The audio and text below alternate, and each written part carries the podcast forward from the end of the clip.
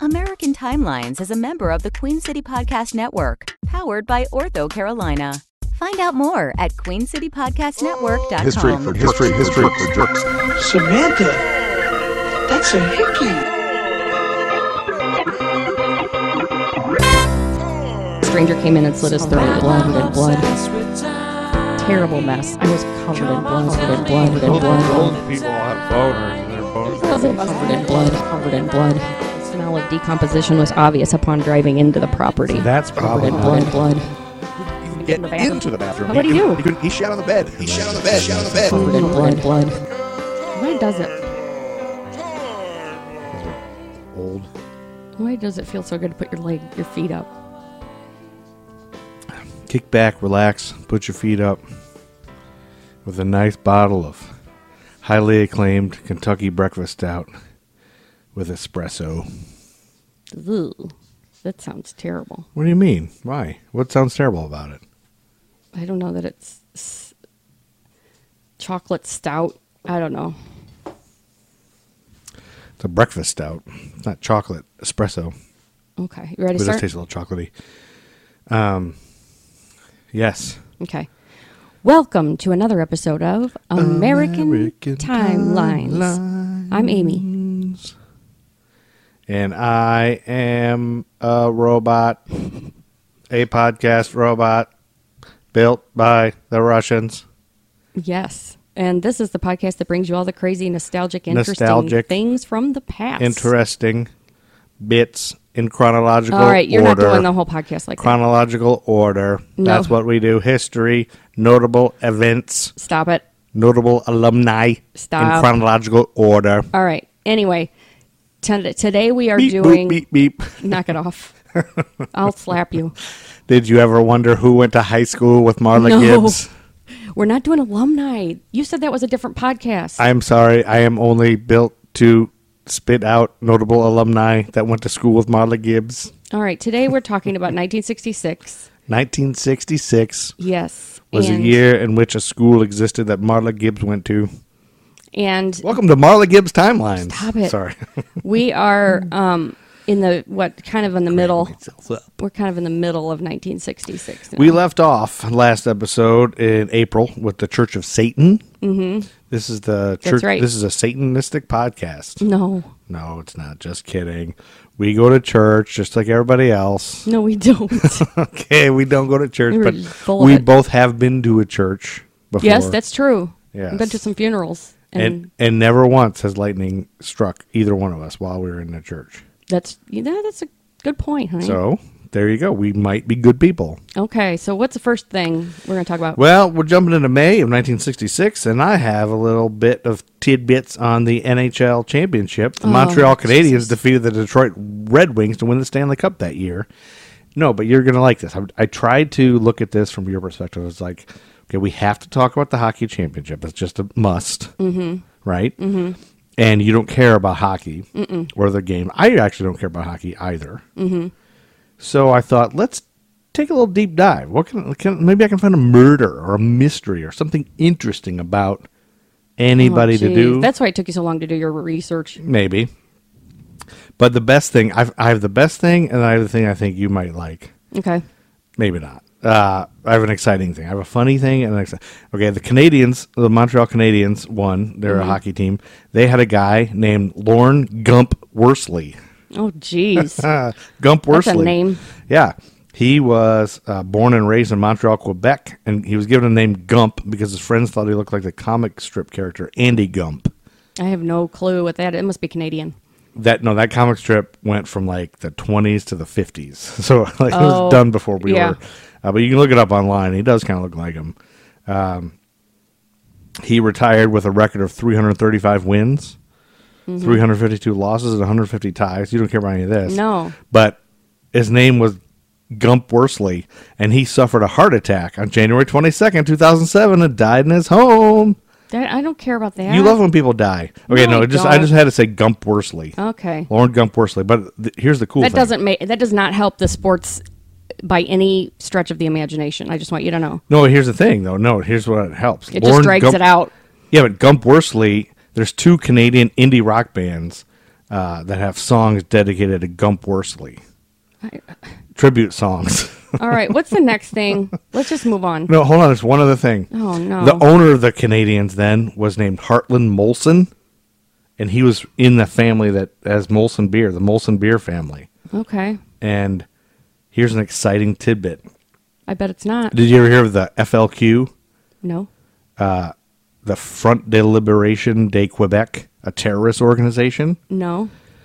Well, there was a terrorist organization called the FLQ. Yeah. And because of Hartland Molson, the inner owner of the Canadians, his high profile image made him a prime target for these guys. And they, uh, there was a 1970 October crisis when British diplomat James Cross was kidnapped and Pierre Laporte, the vice premier of Quebec, was kidnapped and murdered.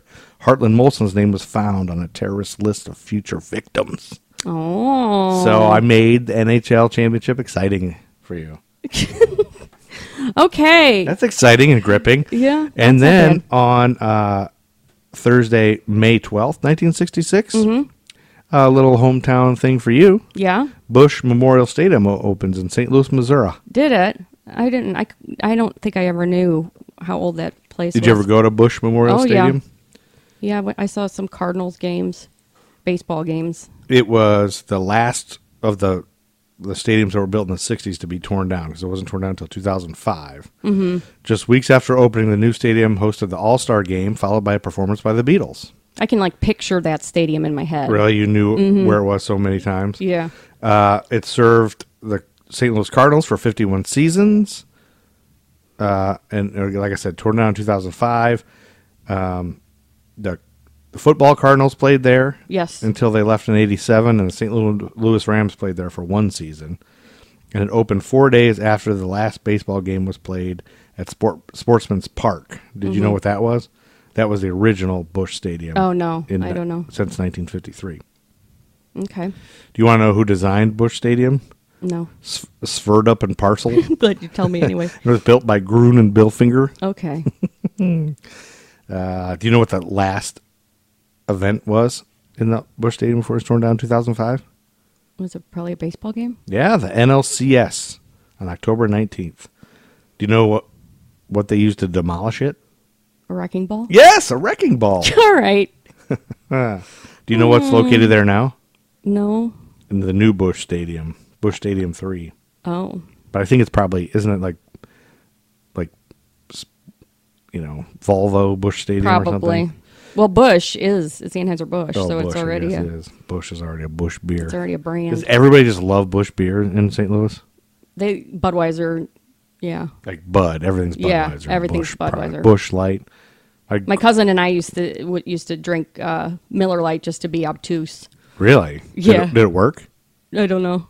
Sometimes people would be like, "What? You can't drink that. Can't drink Miller Lite?" And then Thursday, June 2nd, 1966. Mm-hmm. Uh, oh, wait a minute. Sorry, I skipped one. What's the how? What does Bush beer even taste like? I don't know if I've even ever had a Bush beer. My dad, my grandfather used to always drink Bush. I remember he'd always have Bush beer at his house I wonder what it and tastes Bush like. beer up north at our cottage, and uh, we would always sip it here and Yeah. there, and it tasted Awful. terrible. Well, when you're a kid, all beer tastes Yeah, terrible. I'm sure it tastes just like Bud Light. I never could tell. All the Yeah. light beers when I started drinking beers. What, then Coors what does Light- Budweiser taste like? Budweiser actually. Yeah. I'm gonna get vilified by craft beer nerds like Brandon Wilhelm, but uh, I hadn't had Budweiser. Like I always Yeah. drank Bud Light, Right. and then uh, I've had a Budweiser here and there, and I remember not liking it. But once I started liking beer, like craft beer, and Yeah. really liking the taste of it, uh, up north this summer, uh, Uncle Terry is a big Budweiser Yeah, that's right. guy, so Yeah. he always has he would always buy a twenty four pack of Budweiser. So it's not if you're day drinking on a lake. Like Right. all week on You vacation, don't wanna drink craft beer. Yeah, you can't drink craft beer. Like No. one, like Right. you can drink one. That's it. You can't drink craft beer Right. all day in the, Yeah. in the lake. So when you're fishing and stuff, you gotta have light beer like that. So they had Budweiser, and it was delicious. Like it Really? wasn't. I mean, it wasn't like a craft beer, delicious IPA or anything, but it tasted good. It tastes like bananas, kind of. It had some banana. What? I tasted a hint of banana. I don't Yeah, know. you were I know I'm smoking crazy. something too. It sounds like I guess maybe I'm just so used to trying to taste craft beers and try to guess where the hops and the all flavors the citra and all or that whatever. stuff. Yeah, Yeah. that I just I tasted like a banana and I enjoyed it. I was like, I'll have this for breakfast from now on. All right. And that Budweiser. started your your uh, downward spiral. No, I, I into- was enjoying having a Budweiser. It was good. It's okay. good. Budweiser's good. I endorse it. All right. On to Monday, May 16th, 1966. Bob Dylan's seminal album, Blonde on Blonde, is released in the U.S. Yes, Critics often rank this as one of the greatest albums of all time, it's a good one. combining the expertise of Nashville session, session musicians with a modernist literary sensibility. Mm-hmm. The album's songs have been described as operating on a grand scale musically while featuring lyrics one critic called a unique mixture of the visionary and the colloquial. His lyrics to me are so beautiful and profound. Bob Dylan's. They really are, and they can like he's got a few of them, even though he can't like his singing can't ability sing. isn't good, Right. But it just it, they sound like there's something about them that gets your heart. Like Mm-hmm. you, there's a couple like like the times they are changing. down the alleyway, clap in the new day. You know that one? I don't know what's that called. Um, you know, it's- you know, rainy day women. Here's the number Yeah. one songs on this one: rainy day women, number twelve and 35 Mm-hmm. Do you know that song? Yeah. Um, That's the one where they're talking about getting stoned. Everybody, must get, stoned, stoned. which I thought it was called that. yeah. That's Rainy Day Woman. I know Yeah. that, it, that he doesn't really say that in the song. I think he does. Rainy Day They Woman. stone you in. Oh, they don't say rainy day women. Oh, That's what I'm saying. I don't know if they they stone you in the street. dun, when dun, you're trying dun. to go home. And I want you was the other Mm, yeah. top one. I know that one. Just like a woman. I know and that one. Visions of Johanna were the I don't know if I know that last biggest song. So yeah, I'm. I think I know most of them. I don't. Not a big Dylan guy, so Mm-hmm. I know some of them. And yeah, boo. one. I like like I think I'm gonna listen to this subterranean whole one. homesick blues and um, the times they are a changin' and blowing in subcutaneous the wind, funyuns. blowing in the wind. Those are some good ones. Blowing- That's probably Plus, he the was one I such a know. good songwriter. He wrote like so many other artists' stuff. Yeah, this is like his fifth or sixth album or something. Uh, anyway, yeah, it's a it was a big deal. Uh, So that came out, and then Thursday, June sixth, nineteen sixty six, Surveyor One lands in Oceanus Procellarum on the moon, becoming the first U.S. spacecraft to soft land on another planet. Uh, the first U.S. spacecraft to soft land on another planet. Mm-hmm. So it, this is the moon landing. This is the Surveyor One.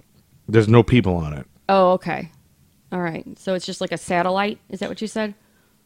It's a spacecraft. Of some sort. Okay. The Surveyor One, the Surveyor program. I didn't really. I thought the Russians beat us to the moon. the first U.S. spacecraft to soft land on another planet. Okay. U.S. It's not Russia. But the moon isn't considered a planet, it's a satellite. It's a another. Pl- it's a planet other than the Earth, I guess. I don't know. It's that's not what a it says. On, that's what it says on Wikipedia. Okay. I Somebody's didn't look. wrong. I didn't look up anything else. No, I think it's considered another planetary field or something. I don't know. Okay.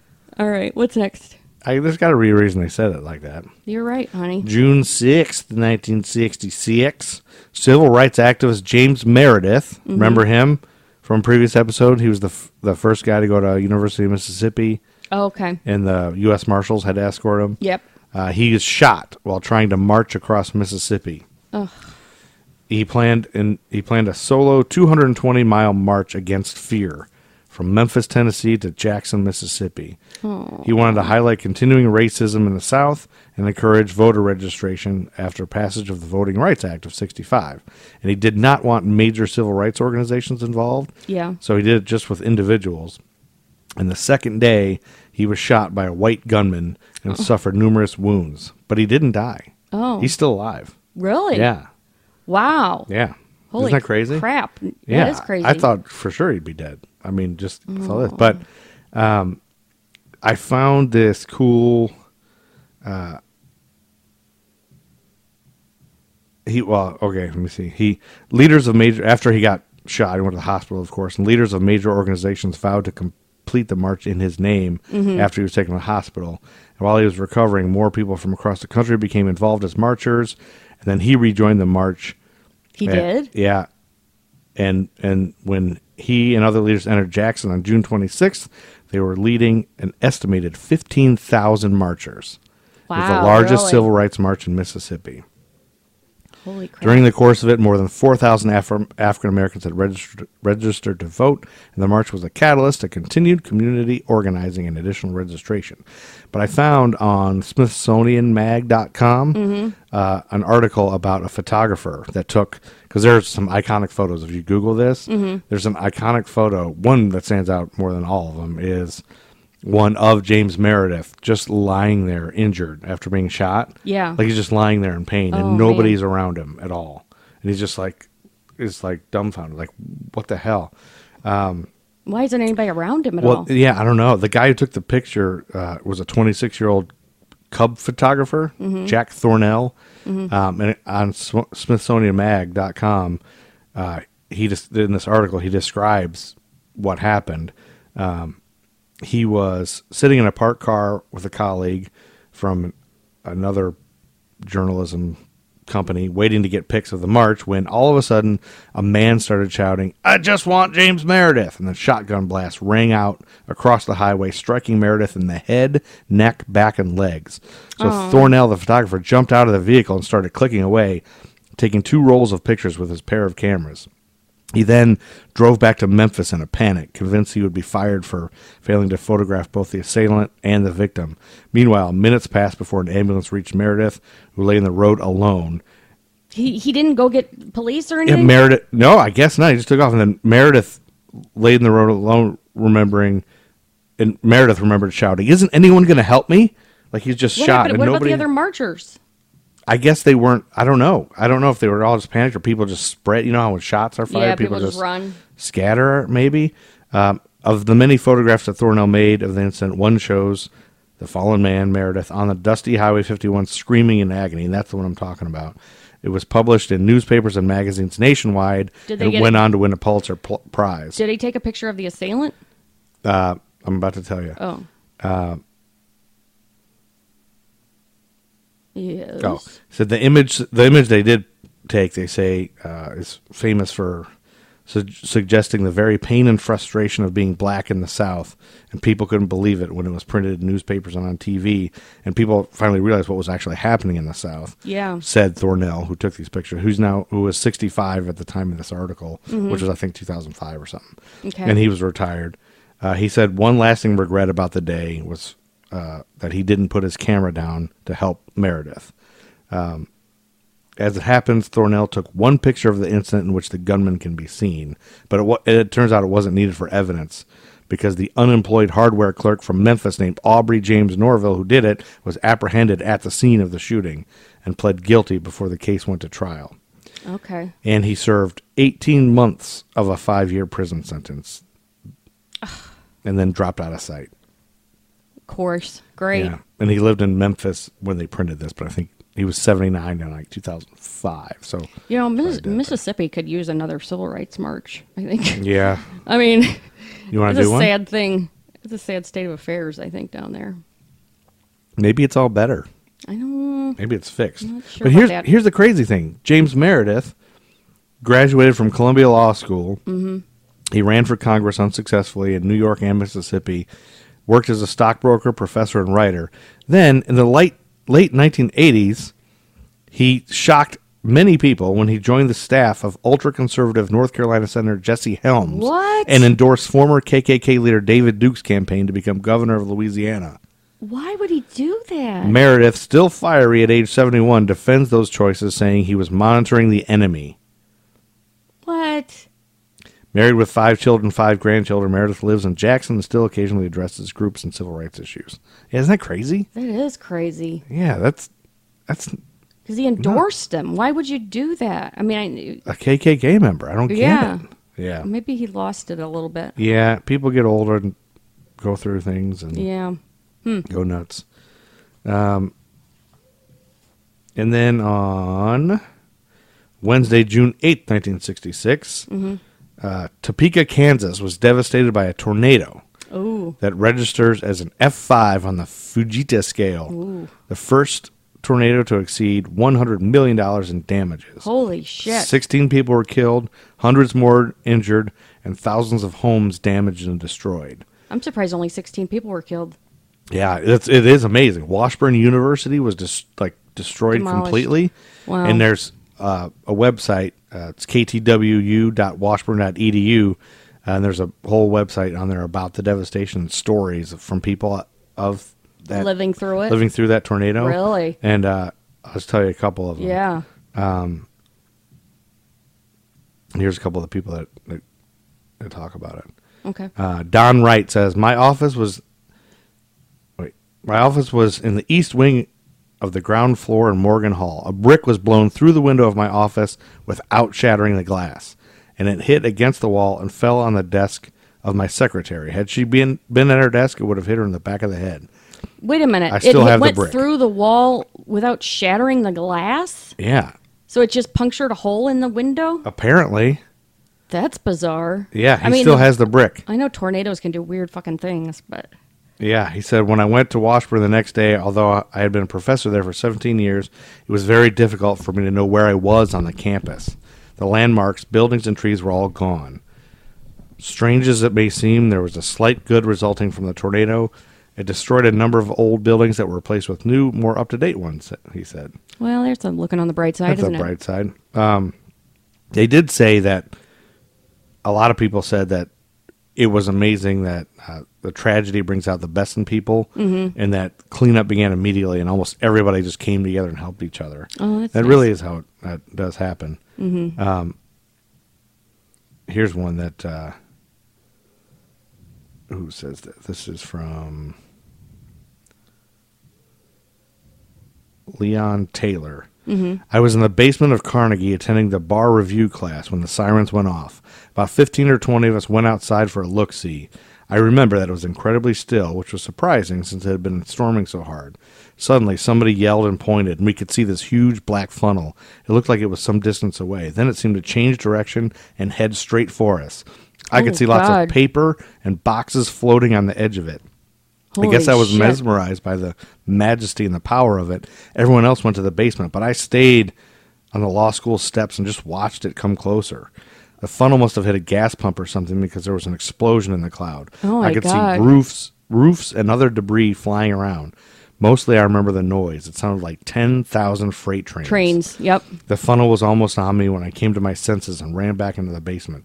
Just as I got to the bottom of the stairs, the funnel hits the building. A heavy Coke machine was simply picked up and carried off.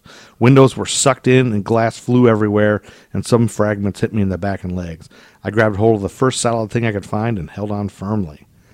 The whole thing was over in a matter of seconds. It got real quiet except for the tinkling of glass. I can remember choking and sputtering from the huge clouds of dust from the broken masonry. Oh my god. Several of us climbed a basement window, and the and the extent of the damage was breathtaking. Trees were uprooted, and electric lines had broken loose and were popping. In the parking area just north of Crane Observatory, cars had been picked up and piled together. About thirty yards away from this pile was my old '58 Plymouth in splendid isolation. It was completely intact, no broken windows. Yeah. Sitting in the driver's seat was a brick from the smokestack that got demolished. Yeah, that's ho- so Leon crazy Taylor, that stuff class of like that 66. like it, it Weird picks up things, huh? certain Yeah. things and leaves other things completely untouched. There was a podcast I listened to about a pilot or a skydiver who got caught in a tornado and lived. Oh my gosh. And he was in the middle of it. And he what are said the chances of that? he said it um it looks like it looks like little thunderstorms like it, it the cloud is spinning Yeah. but inside the cloud that sur- surrounded him there was all this lightning Wow. yeah and What? it was crazy yeah what a weird thing. Yeah. The uh, back to that thing about where everybody came together. We we lived in Ohio during uh, a big uh, tornado that leveled a school, a local school, and it was the same thing. We did charity events and stuff to bring in. Everybody came together. Um, but I did hear a story from that one. We were in to the Toledo area, which is Yeah. uh, by Detroit, sort of west, and we heard a story of somebody whose uh, wallet uh, went up in the tornado and they found one of his credit cards yeah in Cleveland, which was Oh like my a two hour God. drive. Yeah. Like, two and a half hour drive. Like that's it was found. crazy Yeah. yeah it's insane It's crazy to think about. Well, t- If we could it's just figure out creepy. how to get tornadoes to help us travel. yeah really You know, i'm gonna save on take the flights. next tornado i'll be Yeah. there uh, We got about- another tornado coming in be about there 15 about minutes. March. Yeah. Anyway, that, I thought that was interesting to get some stories. Yeah, of that- I like and that. That was it's- cool. It's fun to find things like that. Yep. And then June 13th, 1966, uh, was the Miranda versus Arizona case, the Oh, Supreme Court of yeah. the United States rules that police must inform People of their rights. uh, the suspects of the Miranda rights before questioning. Are you familiar with this case, the Miranda rights case? So very vaguely, like it, there was a bit, a lot of police abuse of power. I think Mm-hmm. that's going on. Well, I was just interested in. I mean, I think we all know what it is, like the You're Miranda the right rights, to remain silent, the right to an attorney, the right to right? So Yeah. before this, appa- apparently people were not didn't know their rights, and I think there was probably a lot of police like sign this piece of paper and bullying people into it and, and Mm-hmm. Right. confessions and Yeah. stuff, which they still do, right, But I was interested in finding out like what was the actual case that that changed this, Yeah. that m- became Miranda rights. that's right. and it was a guy named Ernesto Miranda, uh, who was arrested by the Phoenix Police Department Yeah. based on circumstantial evidence linking him to the kidnapping and rape of an 18 year old woman 10 days earlier. Okay. And so, after hours of interrogation by police, he signed a confession uh, on forms that included the type statement I do hereby swear that I make this statement voluntarily and of my own free will, with no threats, coercion, or promises of immunity, and with full knowledge of my legal rights, understanding any statement I make may be used against me. So, they had like a statement already printed that they had people do. But at this time, uh, at no time was he told of his right to counsel before they gave him that form. Um, and so at trial, when prosecutor when prosecutors offered Miranda's written confession as evidence, his court-appointed lawyer Alvin Moore objected because of these facts that he was never offered a lawyer. Uh, but his objection was overruled, and based on this, Why? based on the confession and other evidence, apparently they had other evidence that he did do it. I, I think he probably did it. Like, I do think he did it, but it's interesting to me that this came about Because of because of somebody who actually did commit Yeah, a crime. right. But it, um, anyway, he was convicted of rape and kidnapping and sentenced to 20 to 30 years of imprisonment, imprisonment on each charge, Mm-hmm. with sentences to run concurrently. But he filed an appeal, um, and I think that was denied. It went all the way up to Supreme Court. And attorney John Paul Frank, former law clerk to Justice Hugo Black, represented Miranda in his appeal to the U.S. Supreme Court. And this is the day. This is when June thirteenth, nineteen sixty-six, is when uh, the Supreme Court issued a five to four decision in Miranda's favor that overturned his conviction and re- remanded his case back to Arizona for retrial. oh So, uh, and that's when they decided this this needs to be a thing now, where we you say it you let you say that and you make sure they can get it. They don't have to talk. You know, Yeah. they can have a right to a lawyer. Uh, then I was just curious as okay, so what happened? Was he guilty to get retried, and did he? Yeah. Or was a clay a case where he was innocent? Um, but he was retried in 1967 after the original case was thrown out, and this time the prosecution, instead of using the confession, introduced other evidence and called witnesses. One is- witness was Twyla Hoffman, a woman with whom Miranda was living with at the time of the offense. She testified that he had told her of the committing the crime. Uh, Oh. and so he was Yeah. convicted in 1967 again and sentenced to serve 20 to 30 years. So I just thought it was funny that Mm-hmm. the actual case that gave victims or you know people on cases more rights was actually yeah. guilty. As a- yeah anyway. a guilty person um okay Yeah, and so Oh, but and then here's how this Miranda guy died. Mm-hmm. He was stabbed to death during an argument in a bar in 1976, and a suspect was arrested. But that suspect, unlike Miranda, exercised his right to remain silent with no evidence against him. He was released. oh my god you're kidding Yes. So the Miranda rights Saved the- actually happened to hit like his Yeah, murderer and his own murderer. saved his murderer. that's funny How crazy is that? that's crazy That's crazy. You couldn't even make that up. No. That, that's why it's clear that we're living in a, a matrix. all right what's next Thursday, June 30th, 1966, the National Organization for Women is founded in Washington, D.C. all right Are you familiar with now? yes You are? Are you part of it? off and on Do you know that it was founded by 28 women? no Yep. And those women were Ada No, we're Allness, not naming all Mary those Evelyn people. Benbow, Jean Boyer, come on Shirley Chisholm. You don't like Shirley Chisholm? You're racist. Okay, July 4th, Monday, July 4th, 1966, President Lyndon B. Johnson signs the Freedom of Information Act, okay which went into effect the following year. Are you familiar with that act?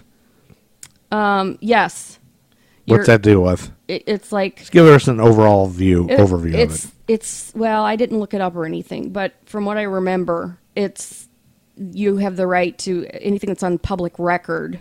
you have a right to request that information. So if you're trying to defend yourself, if you are convicted of a crime, Boring. I think you're right though.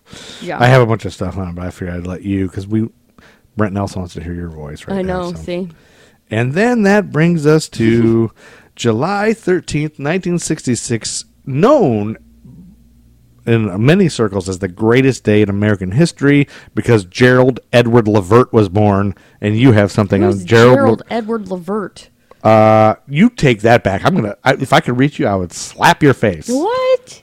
and it wouldn't be domestic abuse because it would be Levert abuse for you not knowing who Levert is from the band Levert. I don't know what you're talking about. Levert, you don't you've never heard of Levert? No. can't continue this marriage right, uh, or this so- podcast. He's one of the greatest R and B singers of all time. Born Okay. in Shaker Heights, Ohio. We he don't is need the to know son anymore. We of really OJ's frontman Eddie Levert, and he started a band with his brother, the other Levert, Are you Sean done? Levert, You and finished? friend Mark Garden don't- You finished? Gordon. Sorry, Okay. and he was also in the supergroup LSG with Keith Sweat and Johnny Gill. This is what Brent Nelson has a beef with. I just can't believe you don't know who Levert is. We Gerald should- Levert. We're done with this part Okay, of the so topic. what happened on Gerald Levert's birthday? Okay, so I'm I'm gonna Levert. go back a little bit to start. Oh, before Gerald Levert's birthday? Yes. Okay. Um, I am going Rest in to peace, talk Gerald Levert. about murderer Richard Speck. The murder of Richard Speck. Murderer Richard Speck Oh, M- Richard Speck is the murderer. is a murderer. Not the murder of Richard No. Speck. I don't know who Richard Speck is, but I assume you are going to enlighten us with your horrible rapey story. Yes, I am. Okay, so Richard Benjamin Speck was born on December 6, 1941. Oh, December 6, 1941, the same day that President Roosevelt wrote a personal appeal to Emperor Hiroshito, uh, Hirohito to avoid war between the U.S. and Japan. How'd that turn out? The next day, uh, Pearl Harbor happened. Yeah. So not good. Nope. So he was born in the small city of Monmouth, Illinois, Monmouth, Illinois, y'all. to two religious parents who Uh-oh. were teetotalers. They were what? Teetotalers. Forgive my ignorance. They didn't drink alcohol. Oh, well, that doesn't mix with my lifestyle. So he was the seventh of eight children, Ooh. Seventh son? seventh son. Wow. Is Yeah. it Six boys before him? Yeah, that's what I don't know if they were boys. Oh. seventh son. I don't Seventh know. son of a seventh son. Haven't you heard that whole thing? It's like a thing. Oh, it is. I don't know. Never okay, mind. Go ahead. So um, they I moved. apologize, Brent. they moved to Monmouth shortly after Richard was born, and Oh. his earliest years seemed unremarkable. Uh-huh. But then tragedy struck. Uh oh. First, Richard's beloved father passed away of a heart attack in 1947. That's sad. That's sad when you lose. And that's only, he was only six? Yeah. Then his brother, his older brother Robert, died in a car wreck in 1952. Oh, these are damaging things. These can damage your psyche, these things. They, they struck him very hard, and the deaths struck Richard very Yeah. hard. And um, the, to make things worse, his stepfather, his new stepfather, Oh, like boy. she gets this guy was remarried. probably a jerk. he was he was a traveling salesman. He had a long criminal record. he would drink and verbally abuse everybody in the family. That's the thing. Why do traveling salesmen always drink and verbally abuse everyone? I don't think there is, is there traveling salesman anymore. Well, well, I'm sure there's salesmen that travel but they're not like do- I guess we're door to door. Like, what do you think of traveling? Boy, that salesman? career really went down the tubes, didn't it? Door Well, yeah. Now we're now we're to the point. If somebody comes to the door, I call the police. I know, Even if they're right? Just saying hello people or have delivering like a chicken. video doorbells. Yeah. pretty soon they're gonna f- pepper spray right if- when you walk up the door. If you go to the anyone's door in our neighborhood, it is instantly posted on the neighborhood app. Yeah, Why like- is this person in my door? This Yep. person's a terrorist. There's something wrong. I think this is odd. It's they were just all- at the wrong door. it's absolutely. Yeah. So anyway, uh, he w- he had a taste for trouble. He had a lengthy criminal record that included forgery and several arrests for drunk driving. in his def- defense, taste uh, trouble is delicious. He had a taste for it. He was the polar opposite of Speck's sober, hardworking, and now deceased father. Well, with his new family, Speck moved to East Dallas, Texas. East Dallas. Were with they- his, who did he move there with? his his family. Oh, his, his family. stepfather and Oh, that mother whole and- family moved. Yes, with they the all moved. stepfather, with the traveling salesman Yes, guy. and they bounced from house to house, lived in- Bounce. living in many, many of the poorer neighborhoods of the city. Man, boy, his life just took a turn. If his dad didn't die, Yeah. that wouldn't have happened. So he was a poor student throughout school. He refused to wear the glasses that he needed and would not speak in class due to anxiety. I ain't wearing his glasses and I ain't saying shit. By 1953, the 12 year old Speck began drinking. 12 year old Yes. started drinking? I confess, I drank when I was 12 at my mom's wedding. She got remarried when I was 12, and I was in the wedding, and they served all the groomsmen champagne. Oh, So you got to drink I it? drank it. Did you get drunk? I got drunk at my mom's Did wedding you when get I was drunk? 12. Were you drunk? That's what they say. That's what they tell me. Oh. So at age 15, he was drunk nearly every day I was on and the failing at dance floor. school. Oh, he, he was drunk every day. I only got drunk one time at my mom's wedding, and I tore up the dance floor, and that's when my dancing career began. But back Yeah. to Richard Speck, who was just an alcoholic at twelve. Yes. But that was probably normal in the sixties, right? For No, I 12-year-olds? would say it would be the opposite. I'd say it's more. Nor- it would be more normal now because back then kids were kids didn't. didn't they smoke? Cig- everybody smoked cigarettes. Yeah, they all smoked Um, cigarettes. That's true. I don't know. Maybe it was. Who knows? So at eight, uh, I mean, you know, we've all these stories we've had over the '60s. Everybody leaves their kids unattended at the beach. Yes, and it's stuff, and true. children. Yeah, that's true. I'm sure drinking was happening with everybody. in January 1958, just after his 16th birthday, he dropped out of high school altogether. Man, this guy's not going down a good path. He Hope held, he doesn't murder anyone. he held a number of regular jobs and even got married after he Ooh. impregnated a 15 year old girl he had met at the Gross. Texas State Fair. What? That's not ideal. No. For anyone. No. And um, but he did continued to run into trouble with the law. All right. He tattooed "Born to Raise Hell" on his arm. That's a nice tattoo. I approve of that. That's a good decision. Yeah. I want that tattoo. he would be arrested 41 times before the age of 24. Whoa. Yeah. Uh, Speck's wife, Shirley Malone, reportedly lived in fear of him.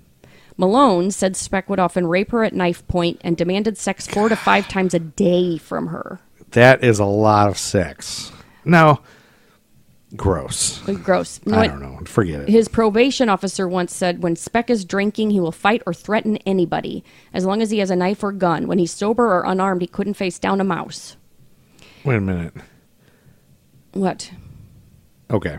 Sorry. So we we still haven't gotten to Levert's birthday. No. Okay. So this guy, he's real, gr- he's real creepy looking. He's real pockmarked skin.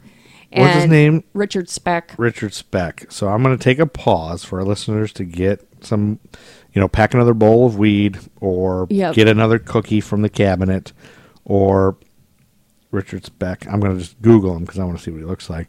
You know, if you're in your car, Yeah. go ahead and stop, get out So and he- stretch your legs. Oh, yeah, he's a pretty creepy looking guy. He became a career criminal, and his arrests included theft, robbery, fraud, and assault. Okay. Theft, robbery, and assault. Theft, robbery, what? Fraud, Fraud. and assault. Okay. In 1965, he attacked a woman in the parking lot of her apartment building with a 17 inch carving knife. Yikes. Though she escaped, he was arrested and given a 16 month sentence. He was That's it. ultimately released after six months due to an error. See, that's the whole thing with this stuff. Like, there's all these stories of Yep. these people who just get arrested 45 I times and they know. just keep getting out. Especially While- violent well, criminals. violent criminal. And then you hear about these ones who, people who are just doing drug, little drug offenses. I know, And and they're in then- jail for 30 Yep, years. that's Like, right. But they're usually black people. It's like, That's ra- true. it's just Or poor. based on race or poor. Well, this guy was probably poor, Yeah, he was. but it's really based on race. Yeah, it's terrible. That's true. It's just like it's just. I'm in a moment like we're like doing all this research and finding these stories. It's like when you, it's like when you're a kid, and you realize Santa Claus doesn't exist. You're like Yeah. Mm-hmm. shocked at how terrible the world is, and then later you realize we live in a country where everything's based on rich white people getting everything, That's and everyone true. else is Yep. screwed, and and and nothing's fair. Nothing's fair. And the whole court system's based and they on make money. The poor and they make the poor the two sides at the in the poor fight against each other, so we won't all band together and Yeah. get rid of those assholes. Yeah, and they do it on purpose, They and that's do. Mm-hmm. just this thing we're in. This is the world we're in. And we're not smart enough to figure it out and to stop. Yeah, picking collectively we with each can't. We other. all just want to. We all want our ours. We're like these rats. yes. So anyway, It's a rat race. he Anyway, sorry for the downer, everybody. That's- that's Back right. to the rapes. fearing for her life, Speck's wife filed for divorce and took full custody of their child. Good for her. That's hard to do in this day yes. and age. According to the book The Crime of the Century, Richard Speck and the Murders That Shocked a Nation. You should buy that at your local bookstore. Speck's violence only escalated from here on out. Uh oh. After moving back to Monmouth to live with his sister, he stabbed a man in a bar fight. Monmouth, Illinois. Yeah. Did you just say what bar? No, stole a car and robbed a grocery store, then burgled, tortured, and raped a 65 year old woman in her home. That poor lady was just minding her own business, probably. Probably. She probably didn't do anything wrong. She might have been gabbing with a neighbor. Maybe that is the punishment for gabbing with a neighbor. Maybe No. it's karma. Uh, no, we're not No, saying it's not that. karma? Okay. No, that's bad. That's no, terrible. that's bad. We shouldn't say No, that. Don't say that. All right, on, a, on April 13th, 1966, April 13th, 1966. Oh, the same day that Lyndon Johnson signed the 1966 Uniform Time Act. okay. Remember we talked about that? And you Oh, got all daylight mad. savings The time, daylight yeah. savings. But no, but I looked in more to this. You got mad last time because you hate uh, Daylight savings time. daylight savings time. But what this did does before that happened, Yeah. th- all this did was set a common date for it to happen. Uh, the, it was the last Sunday in April for all states in the U.S. to set their clocks forward one hour, beginning on April 29th of 67, and to set clocks forward one hour on the last Sunday in October. Because before that, 18 states observed daylight savings time. Yeah. 14 switched time zones rather than changing their clocks. And the other 18 Jesus. left the option up to their local governments. Oh, Jesus. So it was just a different time everywhere, all oh, the my time. God. Like, it was How just a did anybody mess. conduct business at all, ever? Yeah. So it, I think we should be happy that At least LBJ. they- that might be the best at thing. least The they- uniform time back. That's Like, probably let's, the best thing he did. let's all do the same thing. Yeah. Also, on that same day, Yeah. William Olson, a 24 year old American Peace Corps volunteer Mm-hmm. and teacher from Spencer, New York, was eaten by a crocodile what? while he and five other Corps members were swimming in the Barrow River in Gambella, Ethiopia. Oh, my God. Olson, whose remains were recovered only after the crocodile was killed and opened up, was the first Corps volunteer to die in Ethiopia and the first to be killed by an animal. Oh, my God. That's terrifying. Also on NBC, Bob Hope did a special, a comedy special, Probably. starring Phyllis Diller. Okay, yes, on that date, Mary Kay Pierce was found dead behind the bar where she worked. Speck was questioned by police about the murder, but feigned illness, promising to return to answer questions on April 19th. That's a great way to get out of a murder. Yep. When he didn't show, the police went to the Christie Hotel where he was living, s- which is real classy. Anybody living in Live in a hotels hotel hotel. is usually probably not doing well in their life. Yes, Speck was gone, but police searched his room and found items from local burglaries, including jewelry belonging to 65 year old Mrs. Virgil Harris, who had been held at knife point, robbed, and raped that same month. Wait, is that the lady Yes. who we said deserved it because Yes. of her Yes. gabbing? yes. By July of that year, Speck had outstayed his welcome and attempted to get a job on a ship with the National Maritime Union. Oh, did oh I hope he got that job on the ship. So he did on July 13th. Oh, July 13th, 1966. Oh, you mean same day that Gerald Levert was born? All Hmm. right. no, Gerald Levert was an American singer, songwriter, Stop producer, it. and actor. Okay. Yes. Uh, he received, after receiving an assignment, he arrived at the ship only to find his position had been given to someone else. Oh, so man, this wow. really pissed him off. we got to think this guy's furious. He's already a horrible murderer and rapist. Also, Yeah. Levert is being born. so he goes off into it, does, has like a drinking bender in the neighborhood. Oh, no. This is not going to end well, I don't think. On on his binge, Speck met Ella Mae Hooper, who was a 53 year old woman who had spent the day drinking at the same taverns as he was. While Levert was being born. yes, um, he then held her up at knife point. He brought her to his room where he raped her and stole her mail order 22 caliber ROM pistol. Whoa. Armed now, which is Man, not good. I don't like all this rape. I know. He set out onto the streets of Southside Chicago. After a mile, he came across a townhouse that was functioning as a dormitory for nine student nurses at the South Chicago Community Hospital. Oh, boy. This ain't going to go well. Speck broke in through the window, of the townhouse, around 11 p.m. and made his Mm-hmm. way to the bedrooms. No, poor nurses. I hope there's a tough ass male nurse that beats his ass, He knocked first on the or a door. tough ass female nurse that beats his ass, Could be. He like Bonnie Jean Hostetter, who's a my grandma's former neighbor, who's All right. a tough ass nurse. He knocked first on the door of Filipina exchange student nurse Corazon Amoro, 23. Corazon, you can do this. And at gunpoint, he herded her and her fellow exchange students from the Philippines, Merlita Gargulo, 23, and Valentina Paison, 23, into the on. next room where, Wait, let me guess. They, they all unite and become Voltron and destroy him. where American students Patricia Matusek, 20, Pamela Wilkening, 20, and Nina Jo Schmael, 24, were sleeping. Come on, Nina Joe Schmale, save the day. Speck then woke up the Americans and tied all six girls' wrists behind their backs with strips of torn bed sheets. Oh, Man, see now, if those girls just were empowered enough to gang together, six of them, Mm-hmm. and only one s- crappy guy, but he probably has a gun or a knife or something. Amaro, Amaro, the lone survivor of the encounter, later said, quote, The American girls told us we more or less had to trust him. Maybe if we were calm and quiet, he will be too. He had been he has been talking to us all, and he seems calm enough, and that is a good sign. Thinking that they may be able to save themselves, one of the women asked Speck what he wanted. His answer was to go to New Orleans. So each of the women gave the intruder what money they had for a ticket to New Orleans.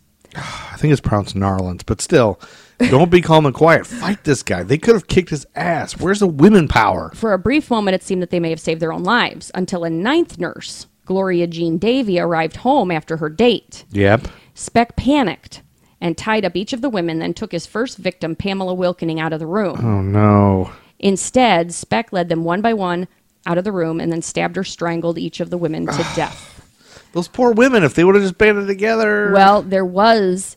So, um, Amaro, the first one that he saw, Yeah.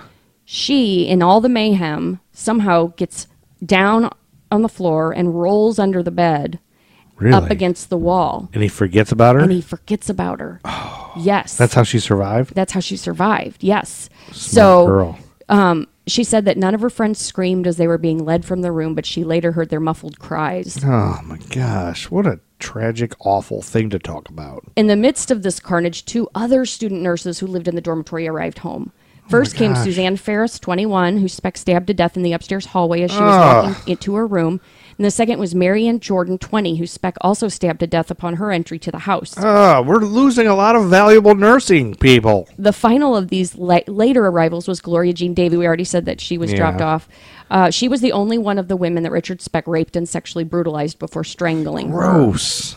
Likely because of these late arrivals, Speck must have lost count of how many women. And that's what I told you about. that Yeah, part. he probably So, forgot. yeah. Um, she stayed under the bed until 6 a.m. because she was so oh, terrified. I would too, bro. I And- would too. And she, so then she bolts out from under the bed and runs to the nearest window and opens it up. Wouldn't you wait before we get to this?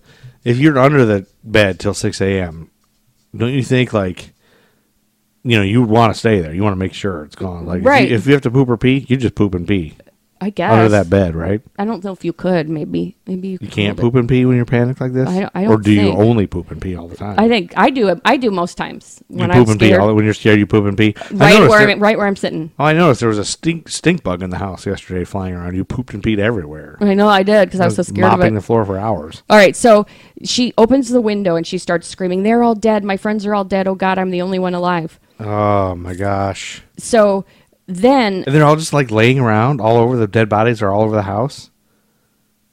well, You can only yeah, assume. yeah. And so she provides in, investigators with a description of the killer. Yeah, They knew he was tall, maybe six Ugly. feet in height, blonde, ugly and he as had a, fuck. a deep Southern accent too. Oh, he which did. I made didn't him know that. stick out, and he, the way he, you know, his pockmarked skin and everything that like made Yeah. him stand out. You know, in he looks Chicago. like he looks like the bad guy in Greece. Remember that guy? Yes, he does. He's Yeah. grosser though.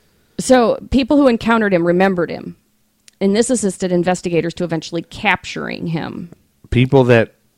What did you say? Who People remember? Oh, who encountered him tended to remember him. okay, so when Because he they was described stuck him, they're out. like, "Oh, I saw that guy." Yeah. Oh, that friggin' asshole with the pockmarked skin. So he had found a low rent hotel that had cell like rooms for the patrons who were mostly drunks, drug addicts, or insane. Oh boy. When- Put all those groups together. Yeah, in a hotel. When he discovered police, he knew his identity. He when he discovered police knew his identity. He decided to take his life by cutting his wrists and inner elbow with jagged glass. God. But they found him and they took him to the hospital. And it was there that the first that first year resident Leroy Smith recognized spe- who who he was and called the police. Oh. Like the hotel people had found him Yeah. when he didn't answer. It's amazing that he that guy recognized him. So he was placed on trial for the murders after a panel of psychiatrists chosen by both his defense and his prosecution judged him competent to do so. Yeah. During his trial, which began on April 3rd, 1967, Oh, April 3rd, 1967, the same day that Captain Nice was on TV. Oh, you know what Captain Nice was? no idea. Starring William Daniels, that guy from St. Elsewhere, that old man with a mustache from St. Elsewhere. Uh-huh. He uh, he plays Carter Nash, who was a chemist in the police department who discovered a liquid which could turn him into Captain Nice. an odd sort of superhero, very shy and dominated by his mother. That's the superhero. Captain Nice flew, though he feared heights, in his tattered leotards, fighting bad guys because his mother told him to do so. well, that's kind of funny, actually. Yeah, that was a show that was on. I want to see it. That I know that could, it could be good.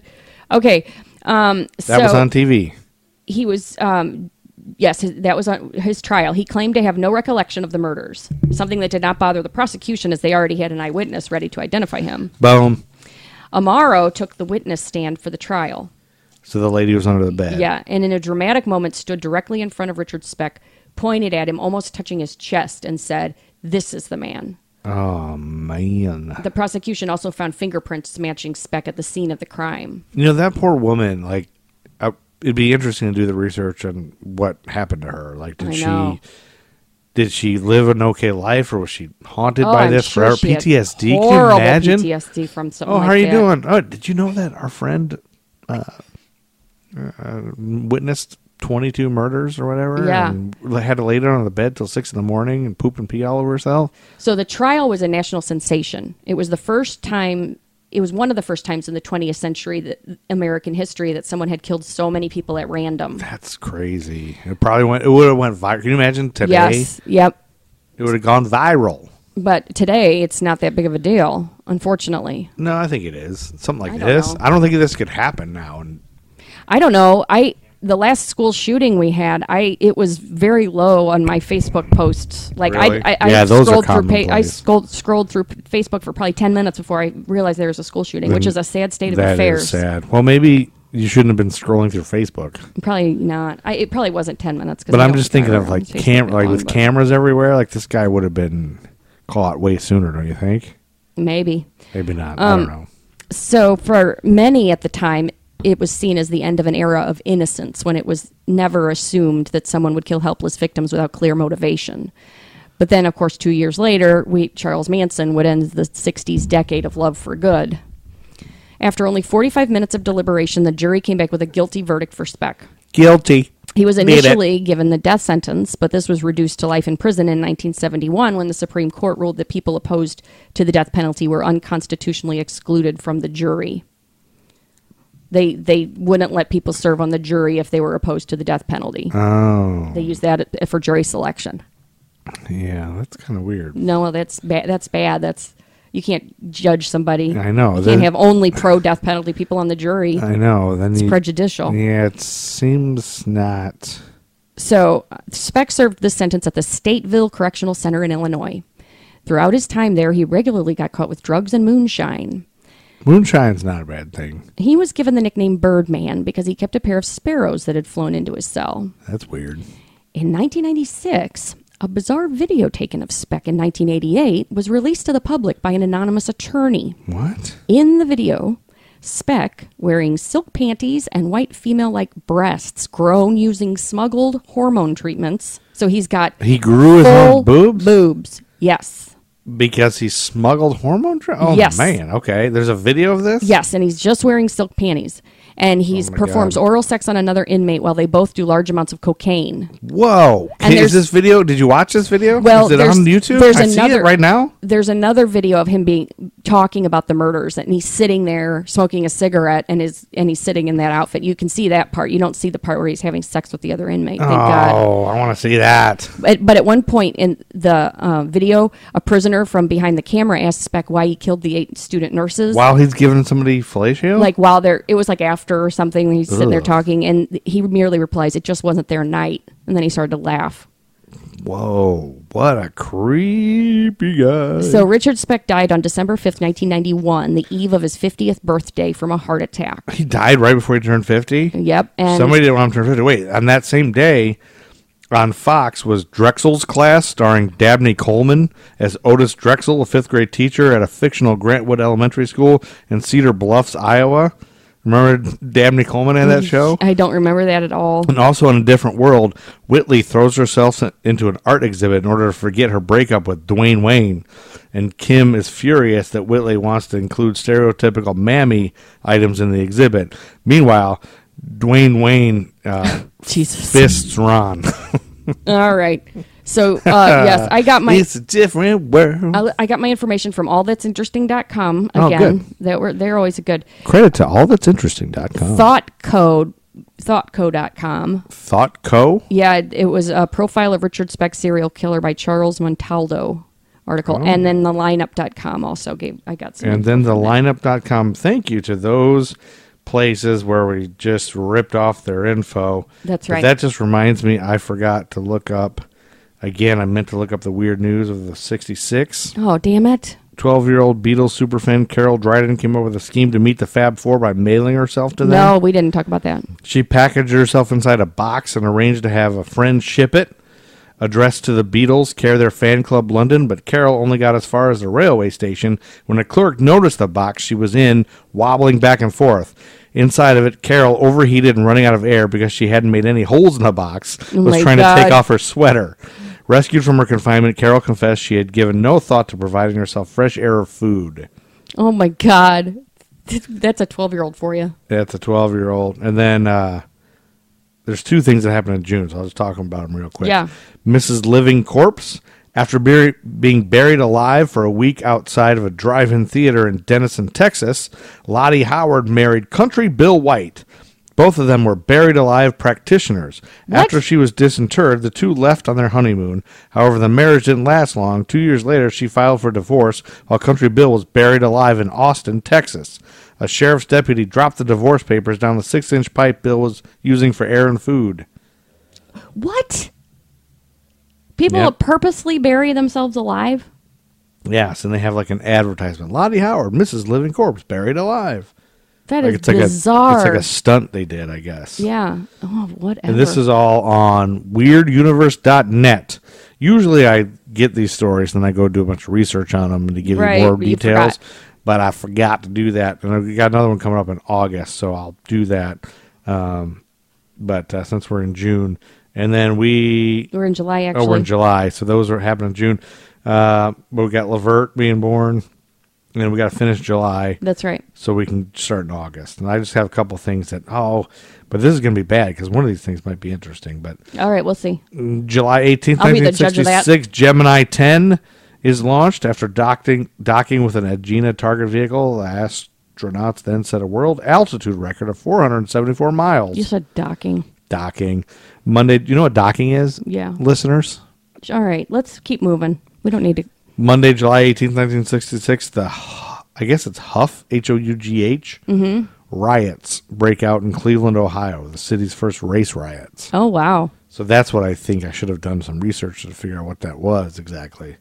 You- that sounds like a personal introspection. But today. race riots really aren't funny, so maybe we'll just No. skip that.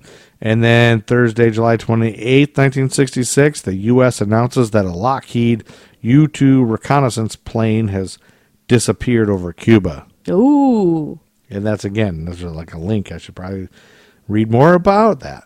I thought you did all your research. No, I I stopped when we got to your story, Oh, and then I've realized that we just kind of finished.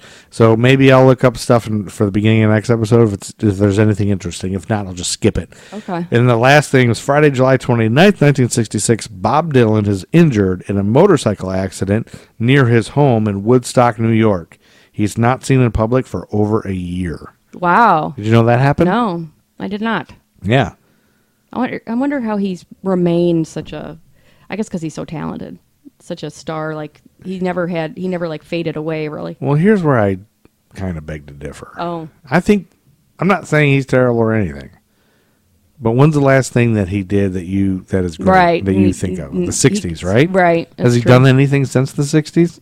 Like some people just get Yeah. such a status That they're just there. that for they're just still there. posterity's sake. Now when he dies, everybody's going to go nuts. Like, oh That's my true. god, we lost a treasure. But as did he do anything in the 80s or the 90s or the We are the world. I think, wasn't he? He was part of We Are the World. I think wasn't he in the Traveling Wilburys? Yeah. Wasn't he one of them? Yeah. So that was Hmm. I guess, no, cool. that was Tom Petty. or is Tom Petty, Was Bob Roy Dylan too? Orbison? I think Bob Dylan was in there. Yeah, you might be right. Robert De Niro, I think was in there. I don't know who it was. But my thing is like, I mean, there's some people who are just become such icons that no matter what they do, they're per- like Paul McCartney. He hasn't done anything Yeah, that's since true. the Beatles. Right. What's he done? But to get a ticket to see Paul McCartney is five hundred dollars. Yeah. But he hasn't done shit. Well, but when I guess Oh, when say you're, say say. He did say say say. when you're when Say, you when your say. body of work is that good, I guess you can rest on your laurels a little Right. bit. Any one of the Beatles, like even but even Ringo. Well, if Ringo did a concert, nobody would. Pay Nobody a hundred probably bucks to come. get it. But there, I don't know. There's that whole argument of like if you die young, you're instantly great. Like John Lennon died. yeah. So he was super great. If Paul McCartney would have died, we'd talk about him like he was John Like, Lennon. If talk John, about John Lennon was Lennon. still alive today, He'd be un- irrelevant, you think? well, he no, he'd be doing what Paul McCartney's doing, just cashing in on the Oh, Beatles. yeah. Except John John Lennon did stuff after the Beatles. Mm-hmm. What did Paul McCartney do? The Wings were terrible. Yeah, that was. Like anything he's done since, has he done anything since except No. say say say Yeah, that say it's say all say been, was great. It's all been pretty bad. Paul McCartney's stuff. The Girl Is but Mine. The '80s, everybody was bad. We went through that already. Not John Lennon. He died in 1980, so I think he No, I'm talking about the '80s. If he died in Yeah. 1980, he's not part of it. That's true. He would have been shitty, just like everybody else. That Would went he have, shitty. though? Yeah. Jefferson Airplane turned into Jefferson Starship, and that was all shitty. And Paul McCartney got shitty, and anybody John that- Lennon would've from got the shitty. '70s to the '80s. So if you die Hart, young, Hart what got shitty. Heart's great. No, all they're- I wanna do is make love. Ugh, to it's you. so shitty. I guess it is shitty. It's so shitty. Everybody got shitty in the '80s. So and eventually, John Michael Lennon- Jackson didn't. Well, he raped children in the Yeah, he 80s. raped children so I in guess the 80s. that's shitty. Yeah, he's probably one of the only ones that didn't get shitty in the 80s. Shitty. All right, we'll come back uh, next episode, and we'll start off in August, where uh, sniper Charles Whitman kills a bunch of oh, people. that's the one I might have to do. so. Caesar's Palace will open. Uh, there'll be a plane crash, race riots, lunar Crazy, orbits. crazy. We'll have- the Beatles will 66. have more uh, Hits and tricks. conferences apologizing about the Jesus thing. Uh, the New York Herald Tribune. We'll talk about that. The Doors.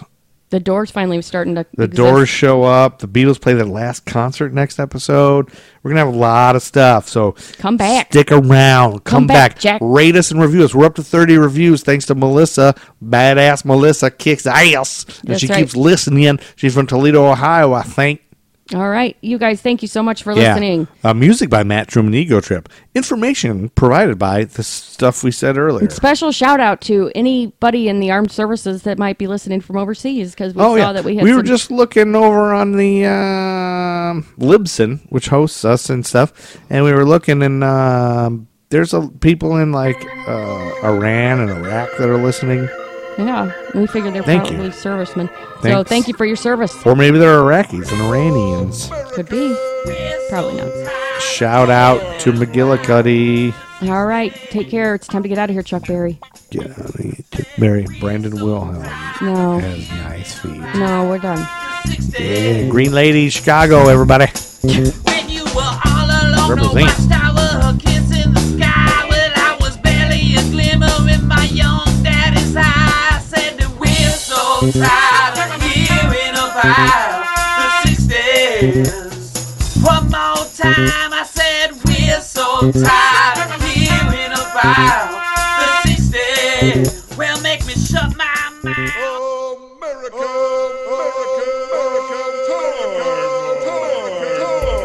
America, America, American Timelines is a member of the Queen City Podcast Network, powered by Ortho Carolina. Find out more at queencitypodcastnetwork.com. Samantha. Samantha. That's a hickey.